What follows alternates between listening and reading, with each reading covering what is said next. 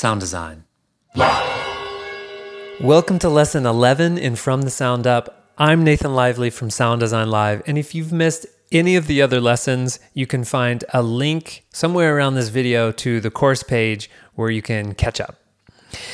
So how do you make friends as an adult? Why am I asking you this weird question? Why does it matter? So when you're young, it's easy, right? The thing just happens naturally. You're forced to be in places where you meet new people. You have to go to school. You have to go to college. You have to be in places where you're forced to make new connections. But when you're an adult, who knows? You could go all day, all week, all month without meeting someone new. Potentially, you kind of get into these rhythms. Oh, I remember my friend Yuichi told me the main thing that he liked about living in New York City was that nobody cared about you. He said, you could get stabbed, fall down on the street, and no one would care. He really appreciated his anonymity, I guess. Here's why this is important. Every time I've moved, I basically focus on two things: finding work and finding a place to live. These always seemed like the most important things to me, so once I have those taken care of, I'll be set, right? I'll be totally fine. Or will I?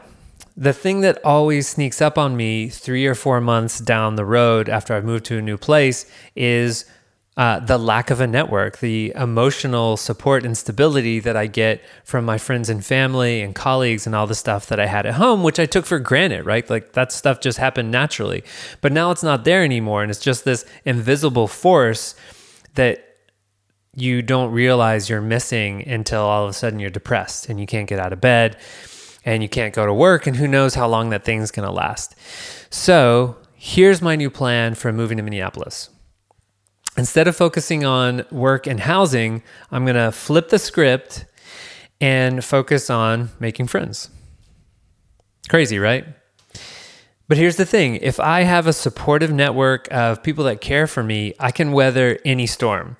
If my business tanks or I can't find an apartment, I can dust myself off, get back up again, and keep going because I have that support.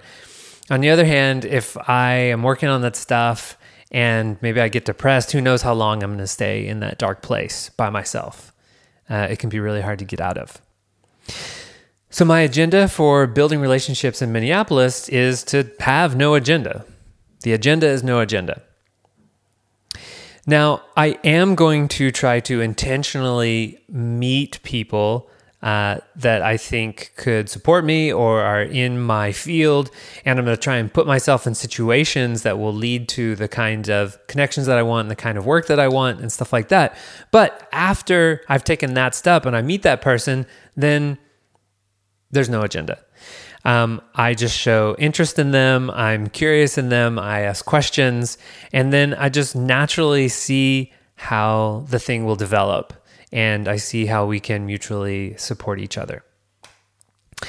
So what I'm going to do to get started is contact everyone on my list, tell them what's going on, and ask them for a contact in this new city that I'm moving to. And if they know someone in pro audio, the performing arts, or maybe event production, like that's even better.